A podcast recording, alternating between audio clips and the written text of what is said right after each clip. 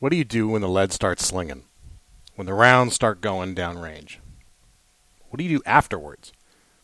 How do you survive a gunfight? But more importantly, maybe, how do you thrive after one? Our guest today, Chuck Rylant, is here to answer that question. You are a warrior. 321 status. What kind of vehicle is it? You are the very best your nation has to offer. 911. Multiple shots fired. They're asking you to lead. Five. We need a Bearcat. It's up to us. So 133. I need somebody that's got a visual on where the shooter is. You must be sound in mind, body, and spirit. 42, where's the officer down? I have a rescue helicopter that wants to land and help. This is the podcast that will make you the one. Copy running eastbound. The one that will bring everyone back. I believe we have shots fired, shots fired. Give me back up now. Because no one else is coming. I'm going to have an officer shot. An officer shot 100 block of East Street. Suspect is down. Suspect is down. This is the Squad Room.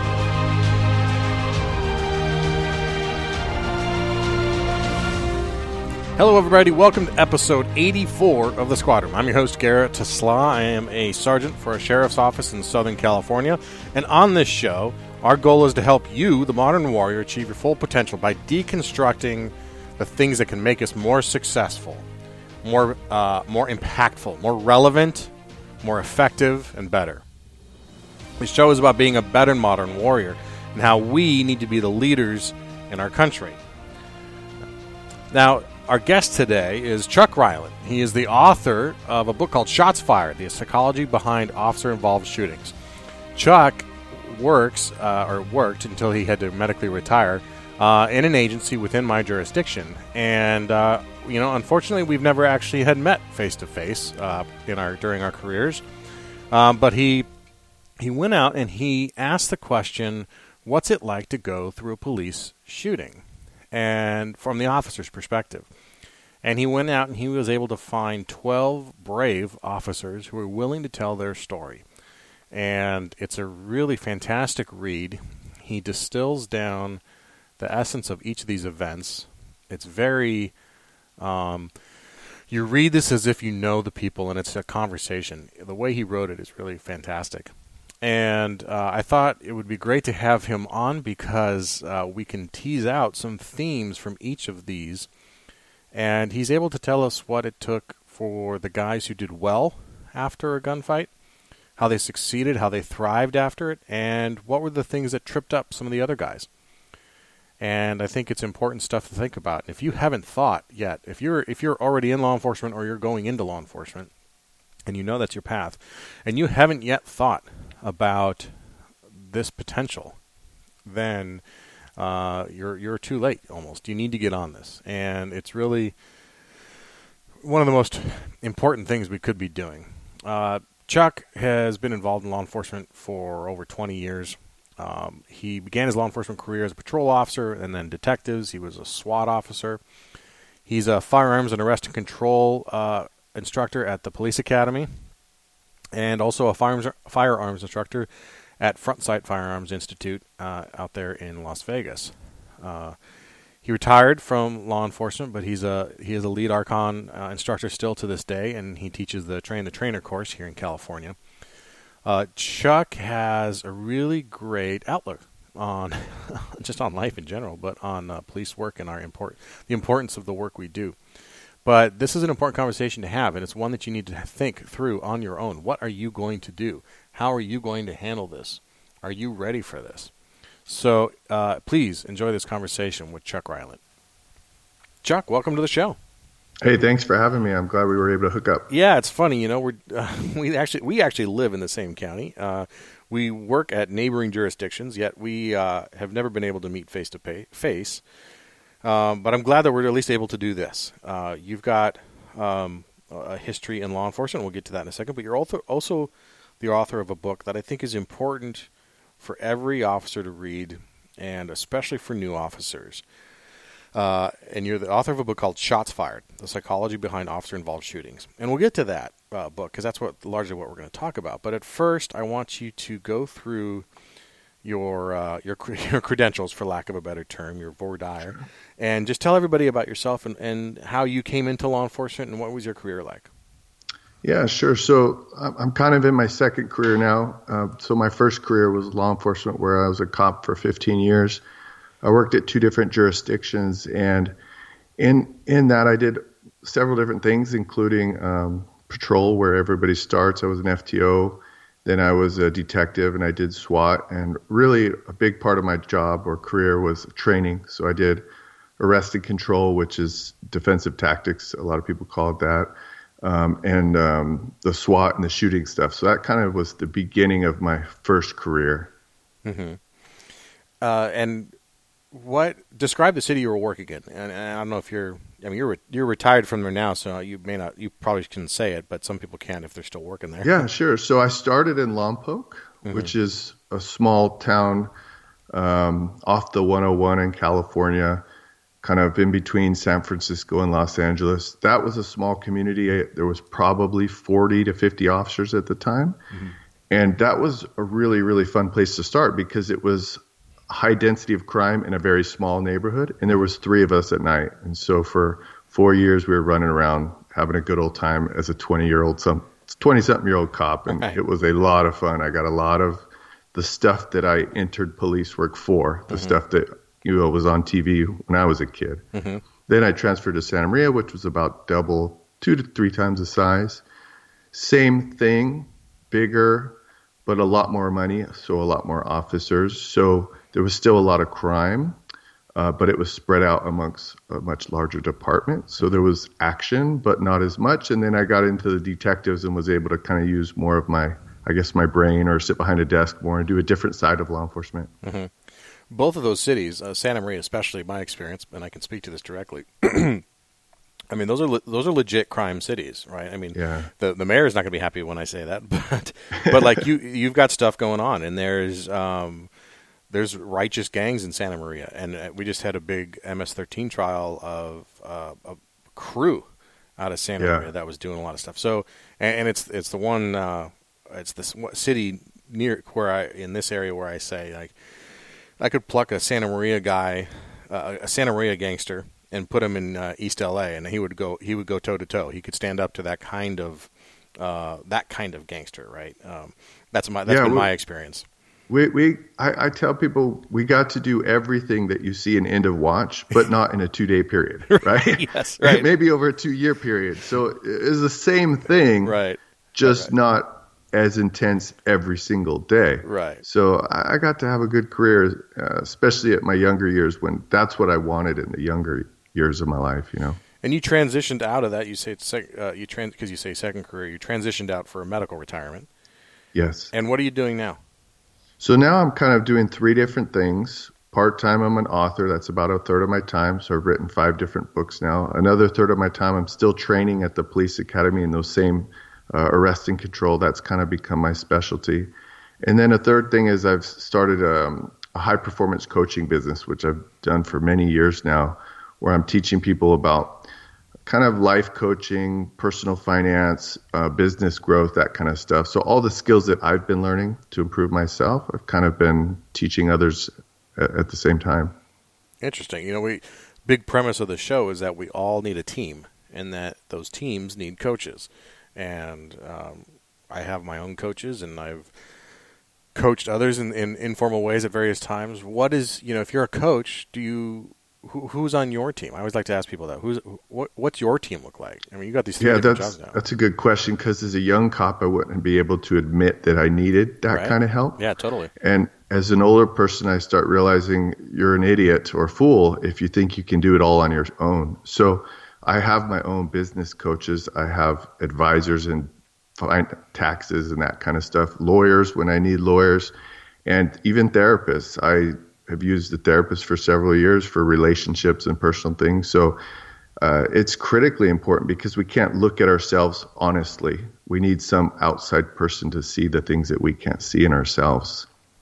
Sometimes it's important to know what's unknown, right? And and yes, and how to seek that out, how to how to get those people on your team. I'm I, it's still something to navigate, but I, I, want younger officers especially to realize earlier, like you just said, like get the, get your team squared away early, and that team might change throughout your career too. Um, you know, physical a physical coach, a physical fitness coach may not be an important part of your team when you're in your 20s or 30s when you've got your own system dialed in. But as we age, maybe that's something that becomes more important. Uh, yeah, and, and, being physical fitness is a good example. Uh, it's easy to say, I already know what to do eat less, move more. That's right. simple. So when you start becoming more open minded, you're realizing I'm not hiring them always for the how to, but sometimes for the keeping you accountable or getting past some of the mental roadblocks in your own head that are keeping you from getting to the next level in whatever it is that you want to do. Yeah. And what's the experience been? Uh, it's not the End of Watch scenarios that we were just joking about but the comparison between law enforcement and now the second career, what's um, trying to think of how how I best ask this question because um, I mean this is once this is something I always wonder about myself, and this is not the purpose of why we're having you on, but now, but I want to ask this. Um, you know, we think about and older officers or officers with some time on, and they start thinking about a second career, or maybe they're coming up on their pension date, and they're transitioning out to do something else. We always wonder and I always wonder, you know, will you ever be as fulfilled as you are in law enforcement?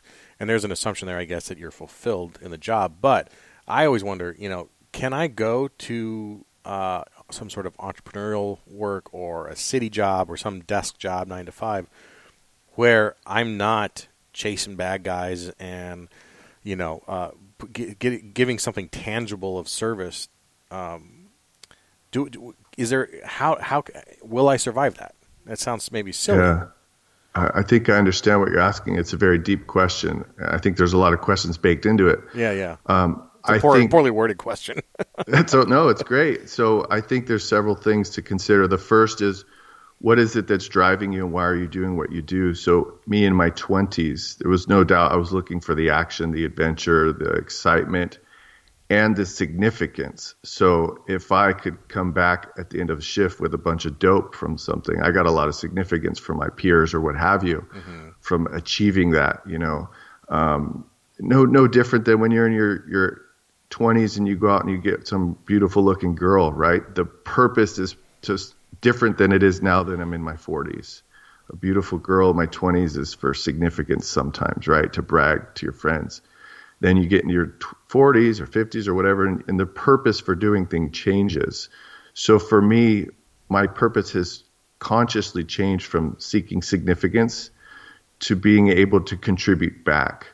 And so I didn't feel that there was a lot of contribution in my job as a cop when I was just out there chasing, trying to get a guy in handcuffs or trying to make an arrest or whatever. Um, but now, when I transferred the skills that I learned as a cop into this new field of teaching and writing and coaching, I'm not doing it for me, I'm doing it for the other people. So I get a lot of excitement and fulfillment, the word used, out of helping other people reach their goals. Now, in my 20s, that wasn't on my radar at all. And so I've had to really make that shift. It happened naturally, um, but I was able to kind of learn how to label it and then get more focused on what I'm doing, if that makes sense. Yeah, it's interesting that you you parse the, the difference between um, the contribution and, and, and such. So uh, maybe that's what it is: is where are you getting? Where do you feel like you're contributing? Um, so, well, one of the ways you've certainly contributed, and this relates to us, is is in your book, "Shots Fired: The Psychology Behind Officer-Involved Shootings." It's a really great read, and um, I'm I'm always curious about these, and I think any cop is about what that experience is like if we haven't been through it ourselves. And I have not. I've been lucky that I have not been in the position yet where I've had to be involved in an officer involved shooting. But I certainly know more than I know. I know more cops than I want to know who've had to do this and have right. had to be involved in the shooting. And you know, I think uh, a common misconception among, well, especially the the public, but even newer or officer or people who want to be officers who aren't there yet is that this is something we look forward to, or mm-hmm. this is mm-hmm. something we want to be involved in. Um, what w- what was it that motivated you to write the book in the first place? Yeah, there's there's multiple things. Um, the first selfish reason was me as a trainer. I've been training people for 20 years now in this type of stuff. And I I had this theory that people aren't really performing the way that we tell people that we performed after it happened. And what I mean by that is I've done so much research on some of the brain and function and the psychology, and that I, I believed that when we're under intense stress, we're not really able to think the way that we pretend that we think afterwards when we tell the story. And what I mean by that is most people are just reacting on autopilot based on our training or lack of training or how much fear we're experiencing. Mm-hmm. And so that was kind of my theory. And I was trying to understand if that's actually true and what can we do to change or improve training. So that was kind of my selfish motivation. The other two reasons I wrote it was I was getting frustrated, like most officers do, watching all these stupid stories in the media that get distorted and spun and it's frustrating because the officers never get to tell their side of the story mm-hmm. it, it, the way that the system is set up and so i wanted that side to be able to be told um, and then the third and final reason was for the officers who get in shootings who aren't really comfortable talking about it with their peers because i know a lot of guys or gals feel alone after that mm-hmm. and i wanted them to be able to relate to other people and say hey i'm not the only one going through these symptoms or these experiences yeah, this certainly seems like a book where if someone is struggling with having gone through something like this and isn't at the point yet where they can talk about it, they can pick up this book and read these firsthand accounts and, um, like you say, feel feel connected to this larger experience. Right. So, what are the themes? I mean, my my first question is, how did you? Because people are so reluctant to talk, and we're in this, you know, type A masculine kind of job where you don't you aren't supposed to talk about feelings or right. deeper emotions. How did you how did you convince these uh, twelve guys to share this share their stories with you, and how did you find them? Uh, well, I'll, I'll, give you a long answer and then a, a one word answer. The, the, long answer was, as you can know, and much of your audience will know, as a cop, you become incredibly in tune with other people's uh, thoughts, emotions, feelings, etc., and you can read people better than most people can. Mm-hmm. And so uh, in all the interviews as a cop, I um, I got used to and comfortable asking very difficult questions because you have to as part of the job, and then reading people and understanding them and knowing when it's okay to push just a little bit harder with the next hard question. And then in my new career, I, have done so much training and life coaching and all, all of this stuff, and then coaching people about their taxes and their finances and their business. It's it's just a natural extension. I just got better at talking to people and uh, relating to them. But then the final answer to your question is one word, and that's just empathy. Having true empathy and and a true concern or care for what they're saying, and a and a real desire to hear what they're saying without judgment. Which, as a young cop, that's a very hard thing to do. We all tend to bring our own baggage and judgment into the the conversation, and that shuts people down because they they see it. But when they know you really sincerely care and are interested, they'll open up. And did you just were you reading about these shootings around the country and just tracking them down, or um, how how did the logistics of that even work? Where oh, because I mean you've got PIOs and you've got policies that they got to go around, you know, and they got to get cleared. I imagine before they're mm-hmm. legally allowed to talk. Like, what was that process like? Well, uh, I didn't follow anybody. It was I, have been in this field for so long. I have quite a bit of network, like you probably do, and uh, I just knew of some of the stories through the years and started reaching out to people I knew. Okay. So a lot of them were people that I knew. Retired people were easier, mm-hmm. obviously. Uh, most of them are real names. A couple of people that were still in the field wanted me to change their name just just because they didn't want any drama, and um, uh, but some people started referring me to other people too. They'd say they'd read the story after I wrote it and they liked it, and then refer me. Oh, you need to speak to so and so. So it, it, that was easy. I could have kept going, but then I realized that about these twelve stories, I kind of had told the story over and over. You know, the patterns started to emerge. And that's exactly my next question. What are those patterns that you started to see and identify, and how can how can we learn from them? Yeah, I, I think uh, the healthier end result people tended to first and foremost not have their identity in their job. So the people who their their whole uh, personal livelihood or who they were in life was a cop versus I'm a family man, I'm a guy that likes snowboarding or whatever their thing is. They, I go to church mm-hmm. and I happen to do police work as a job. That seemed to be a common theme that, that it was more you were more healthy if you had a well-rounded life outside of your career. Uh, a second common pattern that really benefited the officers was when they got immediate support from the ranking people in their uh, field. So when the chief came in immediately and said, "We got your back. You did the right thing," that was a huge, huge benefit. And a third one I'd say was um, those who were able to talk about it with people that were important to them, versus those who were isolated, oftentimes to circumstance and uh, policy in the department. Um, so if there was a little bit of controversy, potential controversy, they felt isolated. They couldn't talk about it. And then their brains started going overdrive and they weren't really able to resolve the issues. Um, uh, those were probably the three most common things that helped people the most.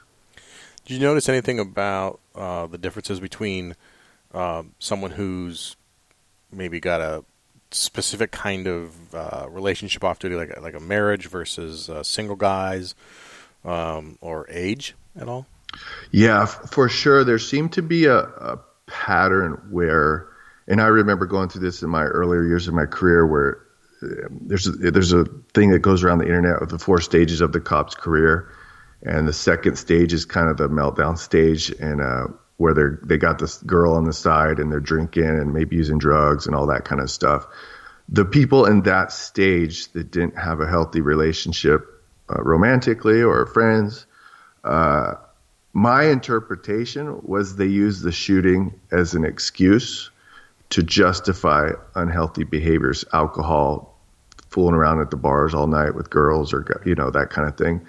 Um, no one outwardly said that. Eh, maybe one or two actually did say that but that seemed to be uh, a common thing versus someone who had a stable home life and they uh, they went home to their wives or whatever. That, mm-hmm. that seemed to be kind of. Is that making sense? What I'm explaining? Yeah, basically, those those behaviors were already there, mm-hmm. and this just gave them an excuse to to to sink into that. Yeah, and they probably legitimately were experiencing trauma from the the incident, but their behavior exasperated it, right? right? And and they felt justified because they had been through it. Well, which is yeah. I don't say that with judgment. I completely yeah. understand. No, yeah, and I don't either. It's it's it's our tendency. It's it's our fight or flight, right? And mm-hmm. we're confronted with this uncomfortable emotion that we don't know what to do with. That we're often told that is to be trained out of us, which is sort of silly. Um, right. And we flee from it. Mm-hmm. And you either flee from it or you fight it. And I think by fighting it, I think you you flee it by the alcohol and the running around and doing all that nonsense, or you fight it, and then what to me that means is leaning into it and working yeah. through it and and sitting with it. You know, um, last episode we had one of the guys who's very influential in my life. He's uh, not, he's not quite my coach, but he was. Uh, but we talk about sitting with that discomfort, you know, and, and just being okay with it. How what were some of the were there specific practices they use or that you used in your own career of how to sit with that and and fight that fight uh, to be present with that pain? What, what what were the things they did that were successful? Well i think of course it depends on the person but i think uh, the common thing for all people in all in, in all incidents of trauma which could include some sort of child victimization it could be a uh, a, relationship breakup. It could be getting in a shooting. All, all of these things. Uh, the people who struggle try to pretend it didn't happen, don't talk about it, sweep it under the rug, and hope that it'll go away. And it doesn't ever go away. It's always there versus some sort of getting it out, or as you're saying, sitting with it. So whether that's sitting in front of a therapist that you trust and talking it out, talking to a close friend, talking to a mentor, writing about it. A, a close friend of mine went through some trauma, and I, I kept hassling him to write a book. So he finally write, wrote a book of his story. And at the end of writing the book, he goes, I'm cured because I dealt with this so much to get it down on paper that what was I was hiding from the world before now is out and about and it's it doesn't bother me anymore. Rather than it you trying to keep it down and hidden the whole time. So some way of getting it out, or as you're saying, sitting on it, whatever whatever process that works for you, versus just holding it in and hiding it and burying it. Now, obviously, you're a writer, so this may be one of your own processes too. But what were some of your processes that you've either used as an officer or didn't use that you now use? I mean, uh, I mentioned you know you, you're medically retired. That is its own sort of trauma, uh, and dealing, gosh, dealing with work comp, but also the injury and the the end of an identity. You know, it may not be your whole identity, but it's a big part of your identity. Wh- what are the things you use yourself?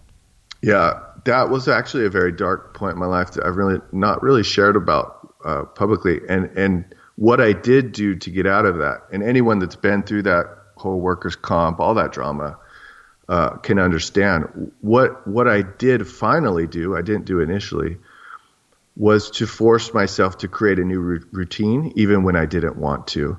So it's easy to just sit around and do nothing. Um, but it, things like exercise, going out and starting a new career, writing a book, going out and continuing your social life, doing things that you don't want to, but actually forcing it and and faking it. You know that whole term, fake it till you make it. You really do have to go out and go to the gym when you don't want to, and fake like you're an athlete in the gym, and go out and ha- hang out with some friends when you don't feel social, and fake like you're a social extrovert, even if you're not feeling it at that time, and, and start a, uh, some sort of job. For me, write a book or whatever. Just force yourself to do something. Um, that to me is the number one thing versus just sitting at home being depressed, watching TV, eating Oreos, and And, and I think a way too to maybe you know that's a, obviously a very common phrase, "fake it till you make it," but really faking it when you do that, you're acting courageously, right? You're, True. you're being courageous, and c- courage begets more courage. And if you act, you, there, I, this was come from another podcast, but there's no such thing. This is, I think, this is an interesting idea. There's no such thing as acting courageous because the minute you act courageous, you are courageous, right? Does that make True. sense? There- True. So you might fake it, but you're at, you're being courageous by by going out there and making yourself do something. But then that creates quite a bit of momentum, doesn't it? Yeah, And- it builds on itself, right? You're swimming upstream by going outside and taking a walk when you don't feel like it, and that's courage, like you said. Yeah, So one of the, something I like to ask because this is something I deal with, and I know based on the conversations I have with listeners that this is a common uh, a- a common challenge. So you said you don't you you said those are the things you didn't do right away. So you obviously had a different approach to it uh, before that wasn't working, and um, you can share if you you can share what that approach was if if you want, but if you're not comfortable with that, the question I'm really curious about is what happened or what did you do to finally realize that that wasn't working for you? yeah. So what I was doing was the opposite of the things I just suggested, right? Which Yeah. is just sitting around having a pity party, right? And and that was not my normal style or my normal mode of life, but part of going through those kind of situations make you feel helpless and make you feel stuck. So at that particular time, I had I got hit with multiple things. I went through divorce, a business failure, an, a physical injury that was painful, um, and the loss of the job, loss of income, and and when you go through all those cir- cir- circumstances, including particularly the workers' comp, which traps you, you're, you're not able to go out and get another job. There are certain things that made it very difficult. Um, so I was just sitting there, just stuck, com- telling myself that, oh, this is outside of my control. And when you feel like things are outside of your control, it's it's uh, you, you feel powerless, which is the opposite thing of what cops need to feel, right? Yeah. Cops need to feel that they're in charge all the time. And so doing the opposite of just sitting there feeling um, uh, feeling that pity party. I, I I don't know. Did that answer your question? Or No, it totally did. So, um, was there a was there a rock bottom or a point where you kind of looked at yourself in the mirror and realized this this has to change? And and what was that conversation like? Yeah, it it was it was this. It wasn't like the moment in a movie. Movies, you have to condense the story and wake up and there's something happened. Uh, it was this progression of me being frustrated that I wasn't who I really am or who I see myself as. and trying to figure out what I need to do. And it was it was a rock bottom for me, in that um, I just didn't like the person that I was during that time, and that when that built long enough, um, I decided over a course of time, I have to just start doing something, whether I start writing a book or start working or start working out and all of the above. So there wasn't some magical moment for me, but it was a, a progression of the weight on my shoulders getting heavier and heavier and heavier until I just couldn't stand it anymore. If that makes sense. No, it totally makes sense. Um, what are some of the things you used or do to identify the aspirational, the, the things you want to become, or, the, or at that time? You know, if Mm-hmm. I, I imagine you, like anyone else, you're still on this journey. Uh, Sure, just always, as I yeah. am and as anyone else is. But what were the actual things you did? Was it uh, writing? Was it journaling? Was it meditation? Was it just talking with a therapist? Was it uh, talking with uh, clergy or a relationship? How, what was it that got you towards a clearer vision of what you wanted to become? Yeah, I, I'll tell you two things. Uh, this is a little silly, but it works for me. When I was a kid, I didn't have any mentors. I had no male role models. I didn't have that, and so I sought out real model, role models through fictional movie characters. So my like model of who to be was like Rambo and Rocky mm-hmm. and these kind of people, right? And as silly as it sounds, I, I I would take from those movies and take the characteristics that I wanted to be, and I'd start imitating them. And so when I was down, I would sit there and flip in those old movies and be like, you know, Rocky wouldn't do this right now, right? Rocky would go out and run. And as silly as that sounds, that actually works for me. Uh, and I still do it to this day is sit there and watch the movie 300, right? And be like, that's who I am. No, I'm obviously not, but in my head, that's who I think I am. And those guys wouldn't do this. And so uh, that's the one thing. The second thing is surrounding myself with people who are beyond where I want to be um, or beyond where I am. So for me in business, it's very helpful for me to go to seminars, business seminars and conferences and and things with people that are in a different league as I am, which often costs a lot of money to do, but it's very priceless. So one one of those things I did, I went to the seminar that was ten thousand dollars with other authors, and I and I met A list authors and became connected with them, and then it's you start having phone calls with these people, and you're realizing, okay, to be in that league, I got to play a different way than I'm playing and do different things. So it's it's who's in your surrounding circle, um, and so if your surrounding circle is people going to the bars to pick up chicks until 2 a.m. and getting drunk, that's who you're going to be. You're the average of the five people you surround yourself with. So It's absolutely right, man. The, that theme comes up all the time uh, Yeah. with us, and uh, I didn't mean to cut you off either, but I was laughing when you were talking about Rambo and 300, not because I think it's a silly idea, but because from the day we're recording this, three days ago, I was watching 300 one Awesome. night when the kids were gone and the wife was out of town. And I watched that movie and was like, that you know that is more uh, in line.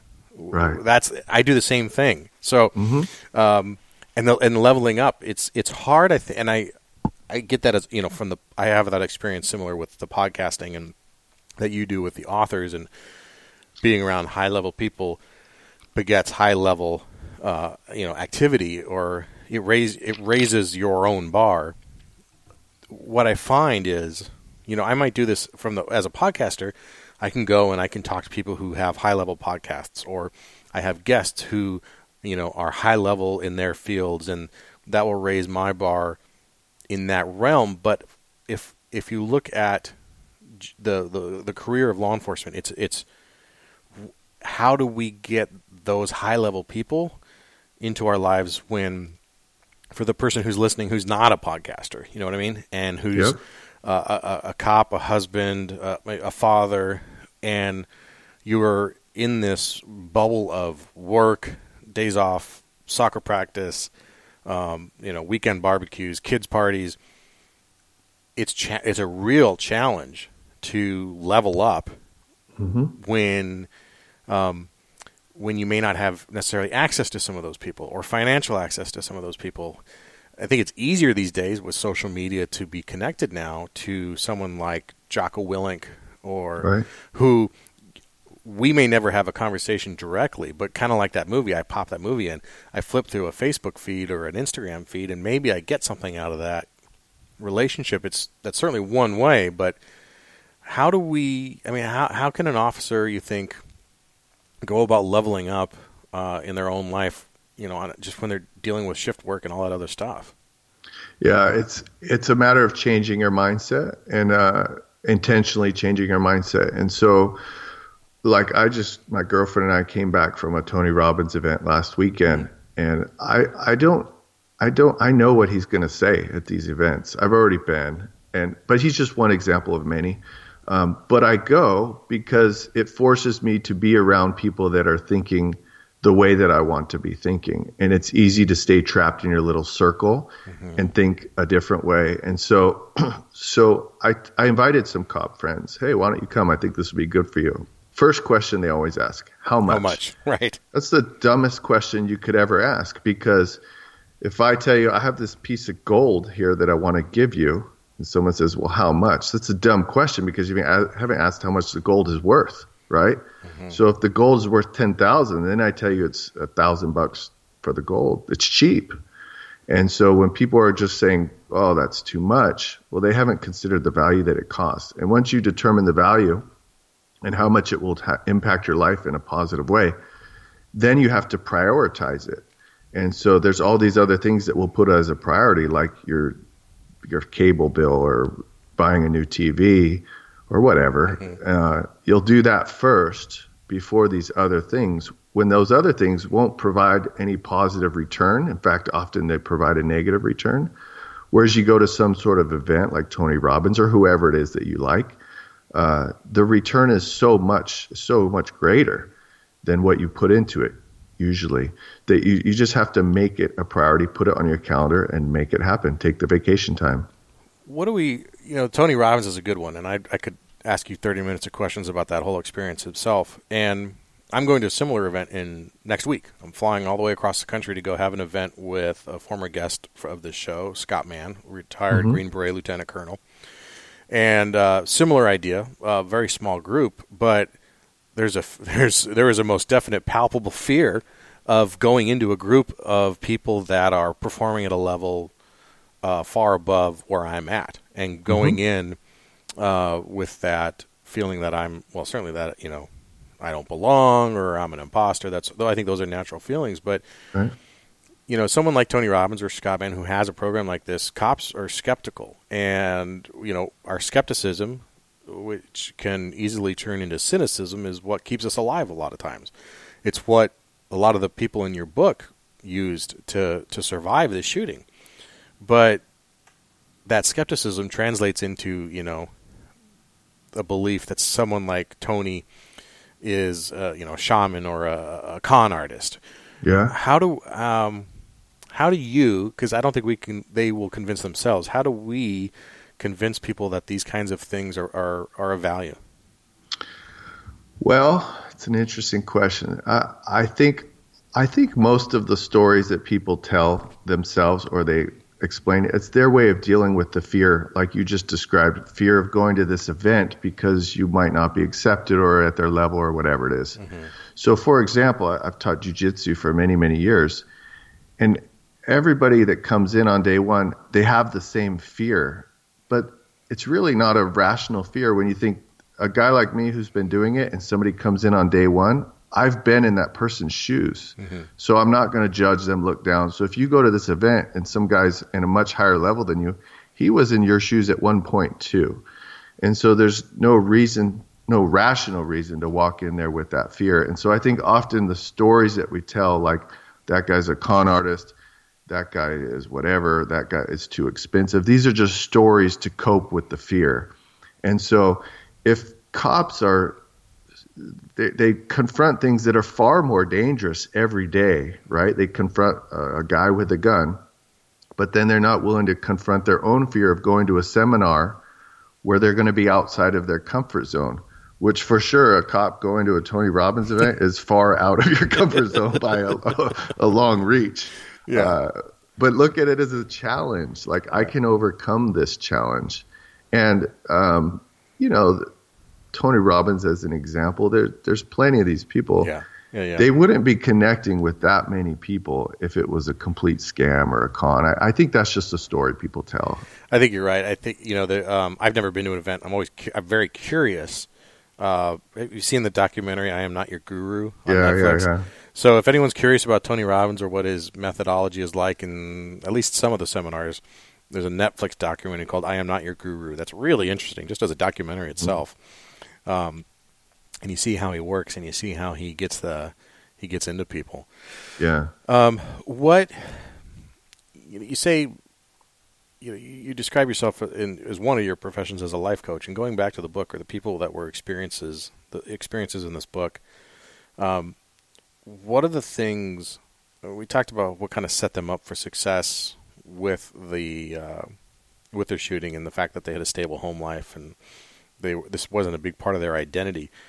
How can uh, it's easy for uh, it's easy for a young cop to throw their entire identity into being a cop because it's exciting, it's new, all of it's new. Um, I have a I've worked recently with a new officer who's still you know he's still in his probationary year, and he tells the story of a of a failure to use a turn signal citation as if it is just like you know like the sheriff at any moment's gonna gonna congratulate him for such a big Right. big you know he just he's so excited about Right. everything that the traffic citation uh, for a moving violation is is is an edge of your seat kind of event. Yeah. Yeah. Yeah. yeah and I don't yeah. mean that to to mock him. I'm I, I laugh because I remember that, and you know now with much time on, of course, those things aren't aren't terribly uh, adrenaline dumping anymore. but you know, one question I like to ask all my guests, or at least the guests who know directly with law enforcement, is you know, and given your perspective here as a life coach too, but what's one thing if you could teach any, if you could teach every cop in the country one thing, what would it be? Um, it, I'll give kind of multi-part answer. Is is the first, and I'm stemming off what you just said, is to just realize that what you're doing as a cop, it really doesn't matter that much. Meaning, it's important, and you can have important moments, but it's just not that important. Not as important as we take it. So, mm-hmm. for example, how many people miss out on their kids' baseball games or their wife's whatever important things because they've put too much importance in their job? And although there's important moments, it really isn't that important. And the sooner that you realize that if you're gone today, you will be replaced by the next guy or gal in two seconds flat and they'll never think twice about you.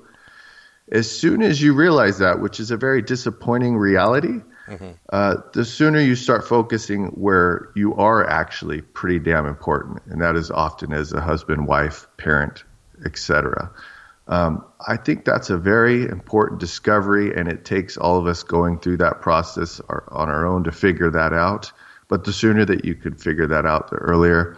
And I'm going to cheat and give you a second one, and that will be to step outside of your comfort zone step outside of law enforcement, expose yourself to things and ideas that are completely outside of that world, and do things that are scary to you. And the more scary things that you confront, the more well rounded, more open minded, more brave you will become. So, the examples that stem, stick out in my mind is traveling, go to some weird foreign country all alone without the comforts of American type tourism and walk around. Uh, another one was I, I was scared of sharks, so I went to Honduras and went scuba diving with sharks. And, and uh, that's kind of been the model of my life: is to find things that are uncomfortable and go do them. And you do that enough, uh, you become more open-minded, a little more humble, and a little less afraid of things, and uh, life becomes a lot better.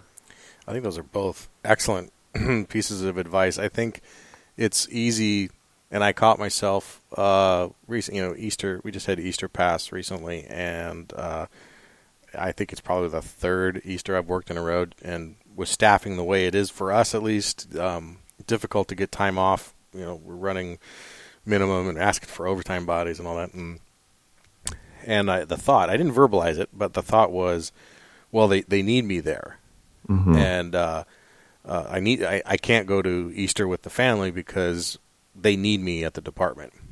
And I caught myself and said, well, they don't need me. Like they don't need me, Sergeant Garrett Tesla. They don't need they don't need me. They just need a they need a warm body. Right.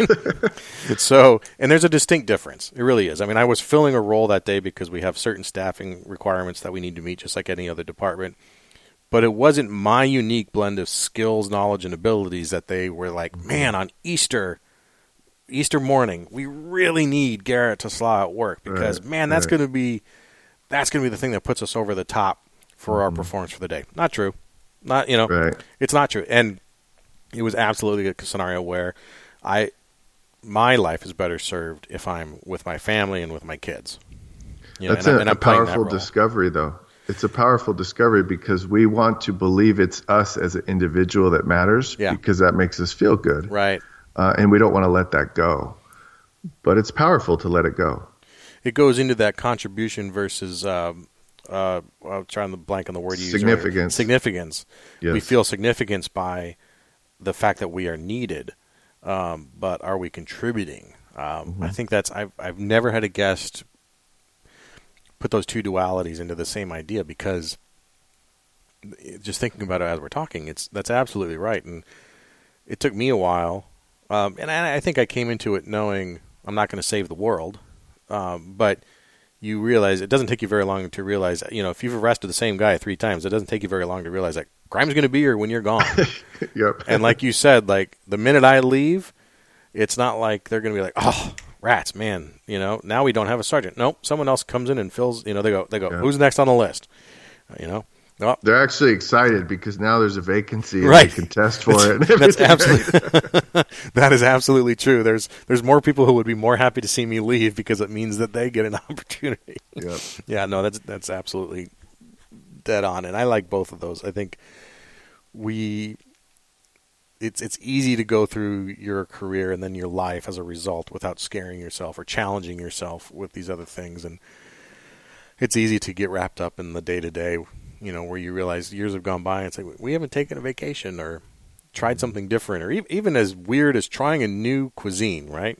You know, those simple things. Um, what are the things you do now to um, kind of guide your work? Uh, I'm always interested in routines. What does someone do on either a daily basis? Do you have a daily mor- uh, practice or a morning practice, or what do uh, what do your days look like that help you move your uh, your objectives along?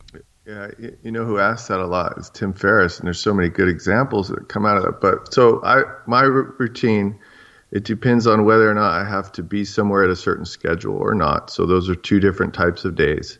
My f- ideal day is that I wake up and don't have to be somewhere at a certain time. And on that day, I um, I always do the same thing. I wake up and I have a little protein shake while I sit there and I read a book. And I always read in the mornings some kind of thing that's going to move me forward, some sort of self-help type book, business book, investing book, something like that that gets my mind primed for the rest of the day thinking about future things.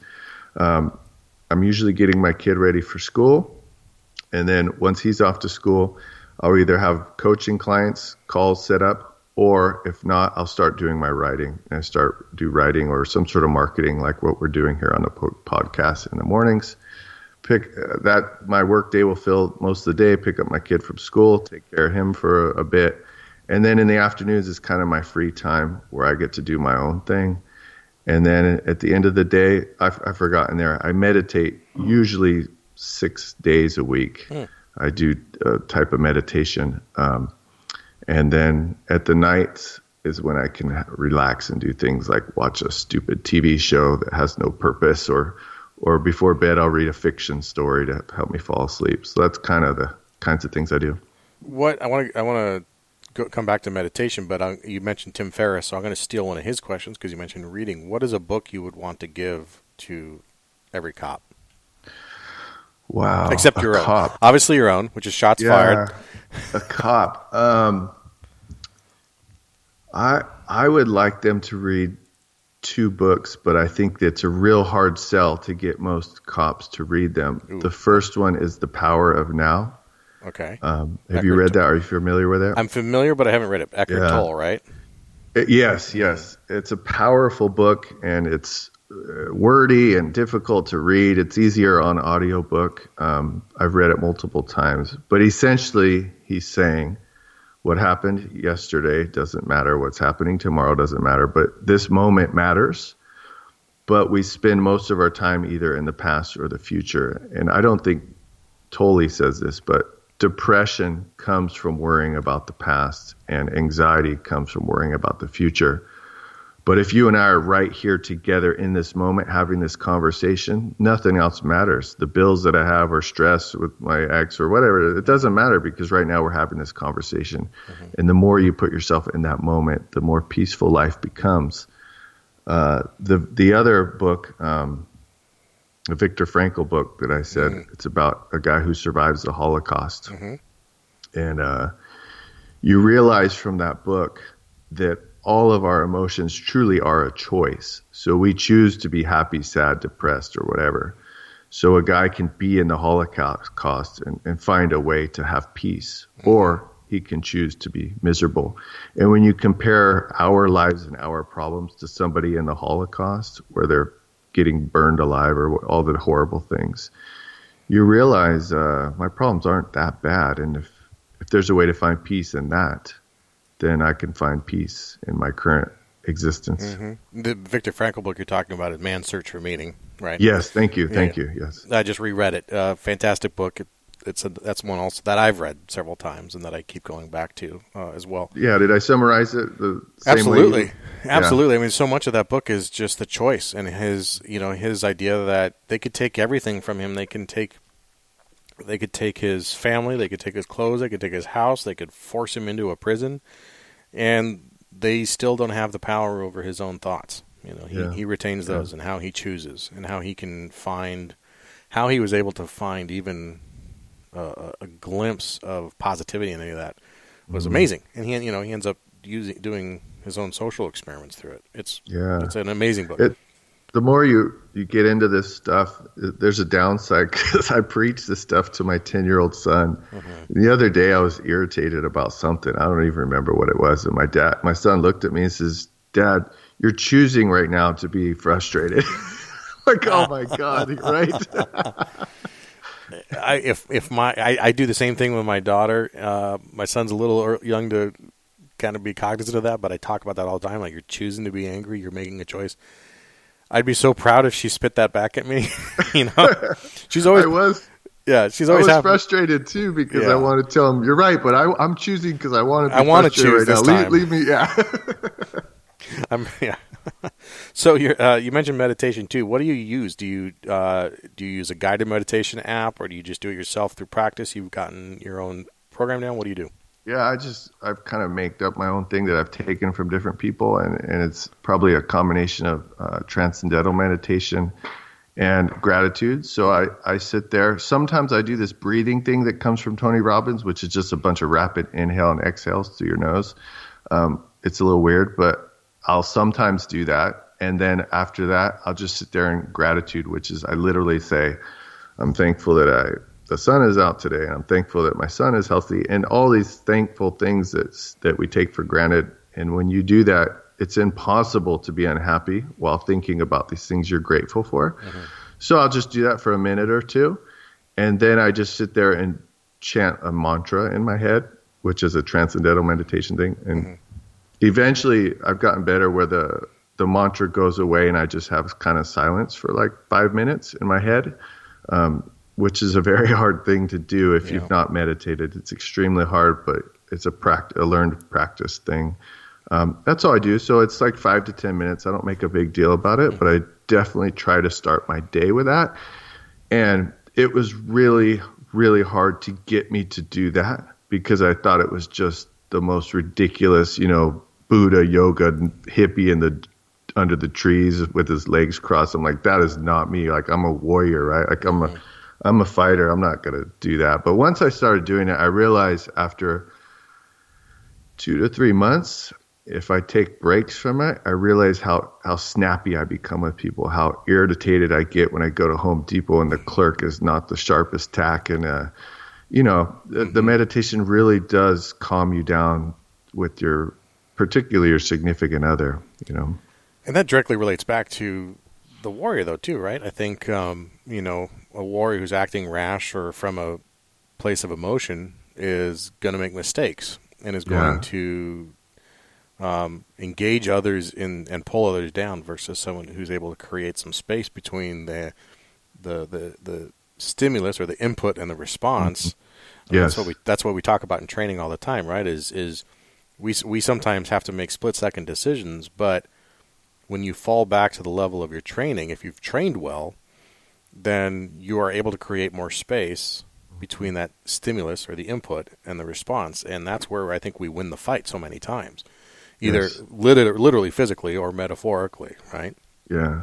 I, I think cops could use meditation so much. And, and I'll tell you a quick story is that why I finally did it after hearing everyone preach it from like Howard Stern and, and um, Seinfeld and Tim Ferriss and all his guests. I, it took me a long time until finally I, I was going to this marriage therapist and, and I was telling him, you know, this, these women, they do this crazy stuff and it drives me nuts. And, and he's going, well, it's not really crazy. That's just your interpretation. He's doing all, I'm like, yeah, yeah, but, but they're not. They're crazy. Come on, give, you know, side with me. And finally, after he goes, all right, I'm not going to get anywhere convincing you that. So how about you meditate? And I'm like, no, that's stupid. And then I said, give me some real tools. So he says, look, when you meditate, it empties out the space, like you just mentioned, and then you're able to take in more before you want to lose your temper or get frustrated. And so I, I kind of came up with my own analogy that I'm like a bucket. My mind or my body is like a bucket, mm-hmm. and it's always running with some water in it. And the more that comes in there with annoying things, a bill from the IRS or my girlfriend getting mad at me or my kids bothering me or whatever, the more full the bucket gets. And once it's full, it just takes one drop of water to spill over. And that drop of water might be my son doing something completely normal for a 10 year old, but then I lose my mind. And so the meditation empties out that bucket and allows you to take in more without exploding. And so Yeah. you correlate that to a cop out on the field. They're taking in a lot, right? They're taking in a lot of uh, negative input, a lot of people screaming at them, cussing at them, whatever. And if there's space in that bucket, they can take more without losing their temper, or getting frustrated, or getting stressed, PTSD, et cetera. So I don't know if that analogy works or not. Absolutely does, and I, I found that to be absolutely true. We've done whole episodes on meditation and how it's important, and you know the, the practice. I think the thing that intimidates people a lot is like you're not going to sit down and automatically get that space and that quiet brain. You're going to be off chasing thoughts, but that doesn't Yes. ever change. The, Yeah. pra- the the practice. I learned this. It took me a long time to learn this, and my my meditation habit is is still spotty, but um, the practice isn't in having a, a, a completely calm and free mind. The practice is in bringing is is in recognizing when your mind is spinning out of control and following a thought down that rabbit hole and being able to bring it back to center and practice stillness. And then it goes off again and you bring it back. You know, and it goes off again and you bring it back. That's the practice in meditation for me that I that once I understood that that was the practice, not the practice of being still, Yeah. then I found I had I was actually quite successful. But we Yeah. think we think of meditation as uh, I have to be completely absent of thought for five minutes, and I'm not successful until I do that because I'm on a five minute uh, guided meditation app, right? hmm And if I and I fail if I don't. For a long time, and for a lot of people, I think that's their definition of success with it. And it's and it's like I always tell people like that's not how you win, quote unquote win. Um, in practicing meditation, it's in the practice to bring it back, right? Yeah, yeah. Uh, that's why I think the, ma- the mantra is very helpful, like Mm. repeating a word like the word release or something like that. Mm-hmm. Uh, just repeating it because then there's no failure. All you have to do is just repeat this silly word over and over in your head, and you don't get caught up on, I'm screwing this up. I just got to repeat this silly word over and over. Yeah. You know, An- another interesting, I don't know if you thought of this, but I found that if I, I focus on an image in my mind, and normally we tunnel vision it and in the center of, of our of the image. So if you look at a picture of the scenery, the beach, and the mm-hmm. seagulls and the pier, if you try to focus on the entire image at once, so focus 100% on the pier, on the seagulls, on the surfer, on the boats, all at once, it gets you there really, really fast. It's a weird, it's a weird thing. You'd have to try it and experiment with it, but it works. I'll try that. So, uh, last question before we tell everybody how to reach out to you and how to uh, find the book. You know, as as the author of a book who interviewed a whole bunch of officers who've been involved in shootings, the the, the sad thing is is that every day we're having more and more officers go through this experience. You know, every day or close to every day, someone is going to be involved in a shooting, and hopefully they're going to come through with it on the winning side. But that's not always going to happen. But uh, for those who have, you know, been able to go home at the end of the shift, or maybe eventually, what's the kind of what what is a thing, or what what would you want to say to somebody who's now been in a shooting, um, and and what, do you what do you want them to know? Um, I, I'd rewind the story first and, and tell you a story where uh, the last academy class, one of the readers of my book donated money to, to buy all the academy students a book. And it was great. I was able to sell them at my cost because um, I don't, I don't care about the money from the books. I really want the people to get it that it would help. And then within four days of his FTO program, he was involved in a shooting where they killed somebody. And he called me and was so grateful because he said, I had no idea, had I not read it. No one had ever told me before they'd read me Miranda rights and all this other stuff. So I think the first part is the preparation before of knowing what to expect so that you don't come out of the thing feeling like a quote unquote criminal because of the investigation that has to be done. So that's the first part. Uh, the second part would be to um, immediately be around some people that you feel you can talk to and open up and trust and get it off your chest and start some sort of normalcy back in life, which is hard if you're on admin leave because you're you're sitting at home. So you got to do things like get out, go for a walk, go to the gym, take your kids to the park, do things versus just sitting at home drinking, uh, that kind of thing. That that would I think have the biggest impact. Those two things. I think great advice. So, Chuck, where can people find the book? How do they reach out to you? How do they follow what you're doing? My my home base is my website at Chuck Rylant, so C H U C K R Y L A N T dot com, dot com. You can find links to all my books and all the articles I've written and stuff there. Um, you can go to Amazon and get the books cheapest and fastest, you know, ordered in a, overnight from Amazon. Um, that's the two best places to find me. And of course, we'll put links uh, in our show notes for people who are not able to write that down or not able to remember. They can go to the thesquadroom.net and find your episode, and uh, I'll have all that there so people can just click through and, and purchase right there. It's a book I think we should all read. Uh, it gives great perspective. It's interesting. Different people think different things, of course. And you, but you, the more of these experiences we read, the more easily I think we identify with them when those things happen to us and there's that immediate oh you know i'm not alone. Even though i've never been in a shooting i've been in similar situations and thought you know it's interesting i don't even know where this person is but it doesn't matter because we've been through a similar a similar thing. So yeah.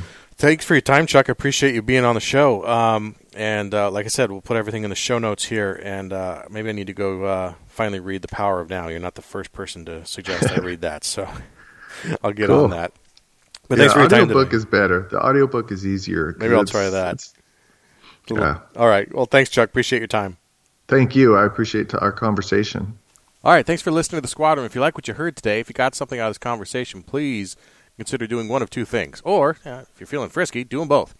One is, if you haven't already, leave, an, leave a review on iTunes. It really helps us spread the word of the show, and it helps our search ratings in uh, Apple Podcasts. That's why I always ask you to do it. The second thing is to uh, share this uh, episode with someone you know, someone who you think would get some value out of what was said today or in one of the other episodes. Grab their phone out of their hand and subscribe them to the show. Send them an email link with a particular episode you think that they would like, and uh, and help us out or share something from our uh, Facebook page.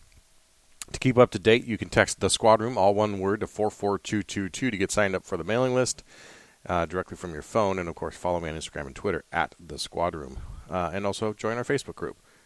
Now, I want to give you a little clip, if you held on this long, of our uh, next episode. Uh, he's uh, a man named Eric Hodgden. He's not a cop, and it's a very different conversation than what we've had recently. Uh, and it's a nice shift from some of the other topics. Uh, Eric has a story of uh, navigating grief through the death of his daughter and the experience he had with the cops that were on scene uh, that night. And I want to share a little snippet of him talking about resilience and how to uh, maybe assist one of your fellow partners and how, how to be there for them. So there's two things that I think people look for whenever they're dealing with something that they're struggling with. They're either looking for a beacon or they're looking for somebody to hold space for them. And a beacon is really a guide.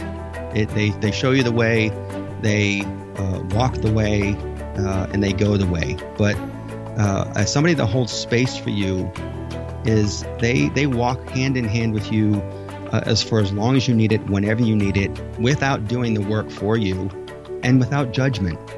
They're just there implicitly, waiting to to be your resource uh, for for healing, um, and and through their own experiences, they uh, it's it's just a it's a it's a it's not a comfort zone as much as it is as a comfort uh, a comfort for your heart. It it helps take that heartache and turn it into a heart song when you're walking with somebody when they're holding space for you.